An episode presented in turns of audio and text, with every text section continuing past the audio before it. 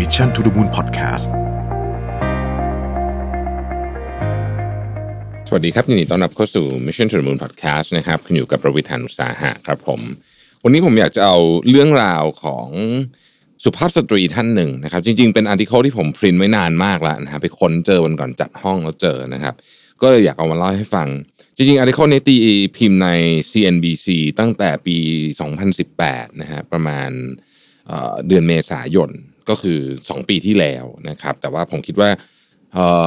บทเรียนจากเรื่องนี้เนี่ยยังสามารถนำมาใช้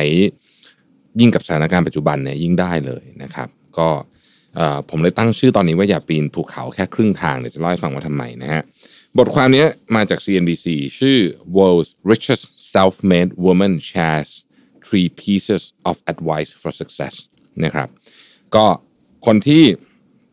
เป็น สุภาพสตรีที่ร่ำรวยจากการทำธุรกิจด้วยตัวเองนะฮะอันที่สุดในโลกนะครับจากนิตยสารนิตยสาร Forbes เนี่ยก็มาเล่าให้ฟังนะครับ เธอชื่อว่าซูโคเฟยนะครับขออภัยครับผมอ่านชื่อผิดนะฮะเธอสะกด Z H O U Q U N F E I นะครับก็เป็น ผู้ก่อตั้งแล้วก็ CEO ของ Lens Technology นะครับปัจจุบันเธอมีมูลค่าทรัพย์สินอยู่ประมาณเจ็ดพันกว่าล้านเหรียญสหรัฐนะครับเมื่อสองปีที่แล้วนั้นตอนนั้นก็เธออายุ 48 นะฮะปัจจุบันเธออายุ 50 ปีนะครับเธอเกิดในทางตะวันออกของประเทศจีนนะครับแล้วก็มีชีวิตที่ไม่ไม่สบายนะฮะสูญเสียคุณแม่ตั้งแต่อายุห้าขวบนะครับ แล้วก็คุณพ่อก็ตาบอดนะฮะแล้วก็นิ้วขาดด้วยจากการทำงานในโรงงานนะครับ คุณพ่อของเธอนะครับ ก็ลำบากทีเดียวนะฮะเธอก็บอกว่าเธอก็ต้องหาวิธีเอาตัวรอดนะฮะเธอบอกว่าสิ่งที่เธอคิดในช่วงเวลาวัยเด็กที่โตโตขึ้นมาเนี่ย ก็คือจะหาข้าวมื้อต่อไปจากไหนนะฮะผมโค้ดภาษาอังกฤษที่ CNBC ใช้นะครับบอกว่า I had to constantly think about where my next meal is and how I am going to get it นะครับ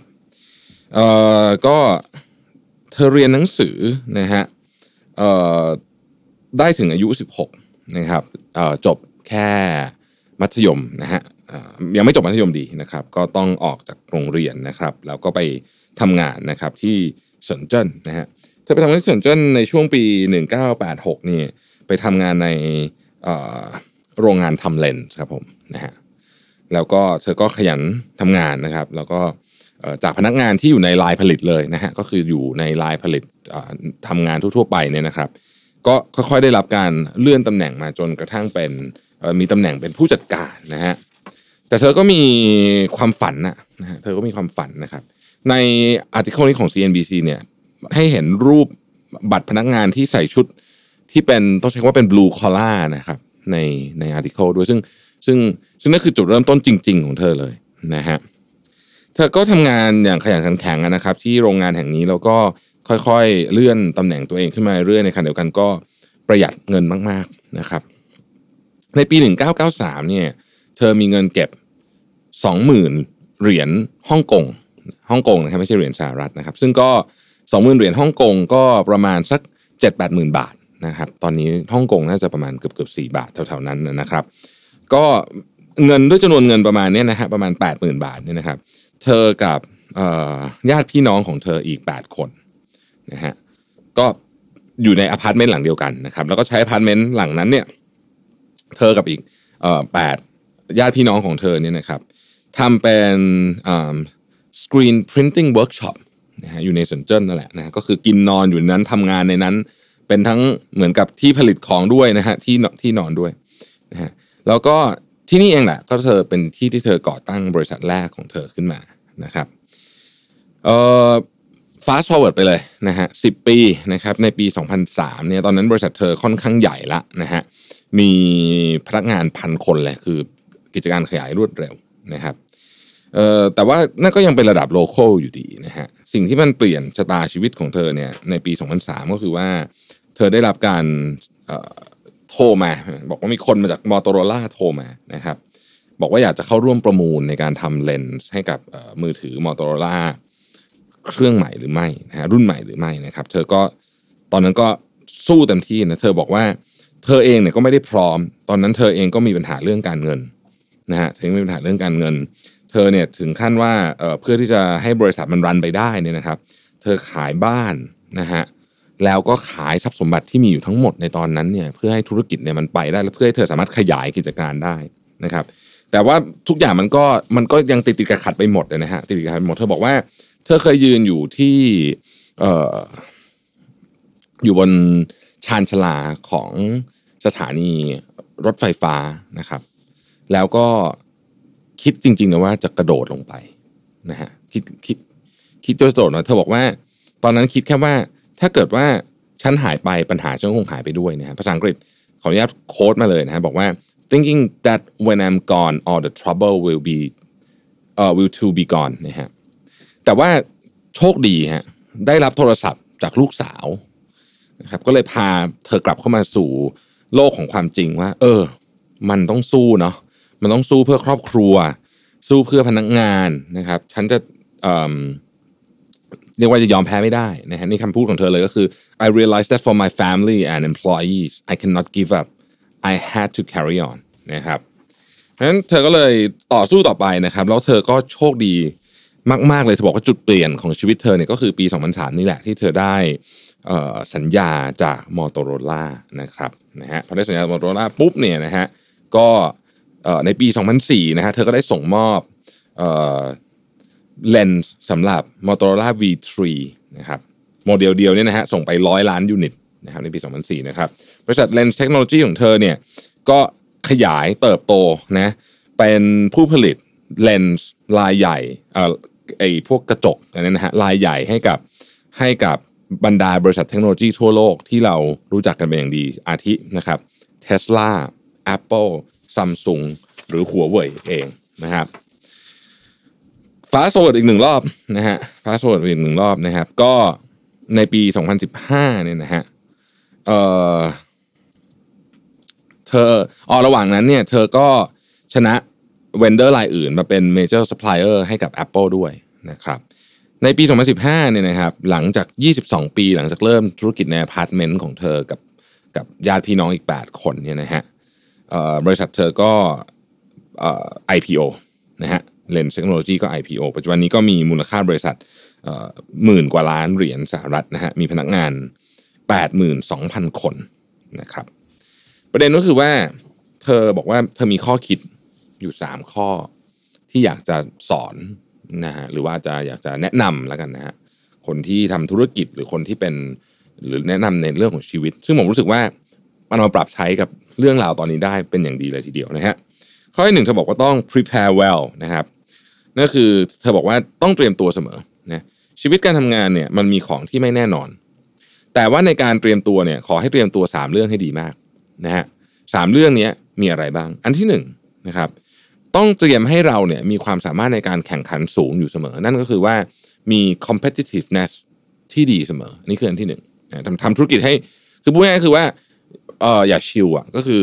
สมมุติว่าเอาตอนนี้เราจะขายดีอยู่ต้องคิดต่อต้องมอง move ต่อไปว่าเออเรา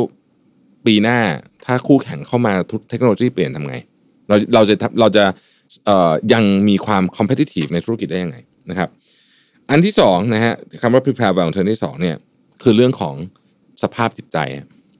เขาบอกสภาพจิตใจนี่สำคัญมากๆถ้าเกิดว่าใครสภาพจิตใจไม่ดีเนี่ย มันจะสู้กับคู่แข่งยากเพราะฉะนั้นจิตใจต้องเข้มแข็ง อันที่สามนะครับ ต้องเตรียมพร้อมสำหรับการทำความเข้าใจตลาดและคู่แข่งตลอดเวลานะฮะเธอบอกว่าชีวิตเธอเนี่ยเธอเริ่มงานตั้งแต่เป็นพนักงานใน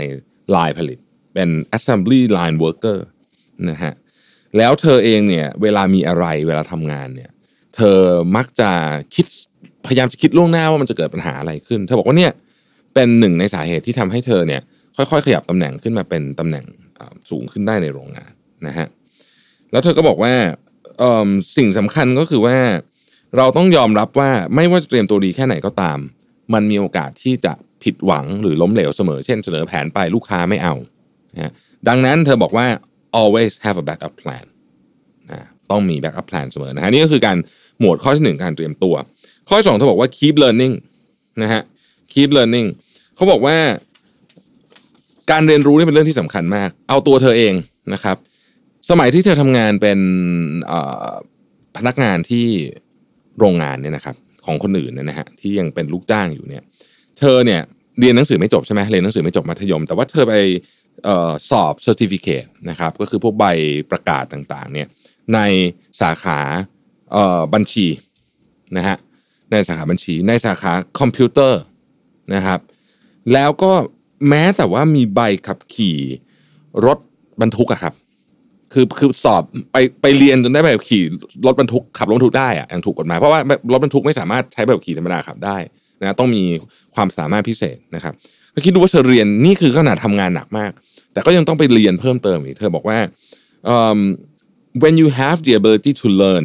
you have the ability to continue to grow ผมว่าชัดเจนคือถ้าคุณมีความสามารถในการเรียนรู้เรื่องใหม่ๆเนี่ยคุณก็เติบโตได้ นะครับ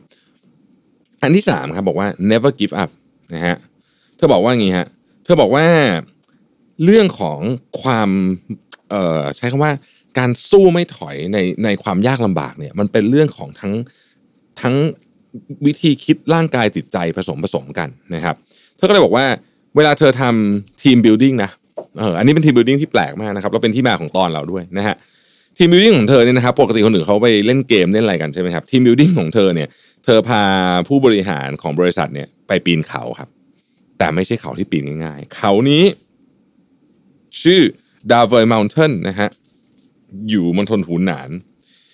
เอ่อสูง 5,000 ฟุตจากระดับน้ำทะเลนะฮะสูงนะครับ สูงนะฮะแล้วก็เธอบอกว่าทุกคนที่เธอพาไปเนี่ย คนที่ไปกับเธอผู้บริหารเนี่ยก็จะยอมจะแบบไม่ไหวจะแบบจะพอละครึ่งทางพอ เธอบอกว่าไม่ได้ต้องไปต่อให้จบนะครับอันนี้ก็คงแน่นอนว่าต้องตรวจสอบร่างกายอะไรมาก่อนมีคุณหมอคุณหมออยู่นะครับแต่สิ่งที่เธอพูดเป็นประโยคสุดท้ายจบอาร์ติเคิลเนี่ยเป็นสิ่งที่ดีมากเธอบอกว่า because when you give up halfway you won't have the courage to come back and start from the bottom all over again you will still give up ก็คือถ้าเกิดคุณหยุดกลางทางเมื่อไหร่เนี่ย นะคุณจะไม่มีแรงหรอกที่จะมาเริ่มใหม่ที่ตีนเขานะครับ ดังนั้น only when we persist we can succeed don't give up because a little setback เราต้องอดทนและต่อสู้เท่านั้นเราถึงจะถึงจุดเป้าหมายได้ อย่าอย่ายอมแพ้เพียงเพราะมีอุปสรรคเท่านั้นนะครับที่บอกฮะเรื่องนี้เนี่ย 2018 นะฮะเรื่องราวมันเกิดขึ้น2000เออไม่ใช่อาร์ติเคิลก็ตีพิมพ์2018 แต่ผมคิดว่าแหมบทบทคำสอนของเธอเนี่ย มันช่างน่ามาเล่าอีกครั้งหนึ่งในช่วงเวลาแบบนี้จริง ๆ นะครับ อย่าปีนภูเขาแค่ครึ่งทางคำแนะนำจากสุภาพสตรีที่เป็น self-made millionaire ที่รวยที่สุดร่ำรวยที่สุดในโลก ผมคิดว่าความร่ำรวยของเธอยังไม่ใช่ประเด็นประเด็นคือ เธอสอนให้เราเห็นถึงถึง ความอดทน ความกล้าหาญ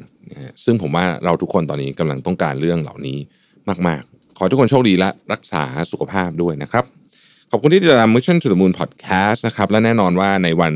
จันทร์ถึงศุกร์นะฮะตอนเช้าเราก็มีข่าวไลฟ์ทางช่อง Mission to the Moon ด้วยติดตามได้นะครับ7โมงเช้านะครับ แล้วพบกันใหม่วันพรุ่งนี้นะครับ สวัสดีครับ Mission to the Moon Podcast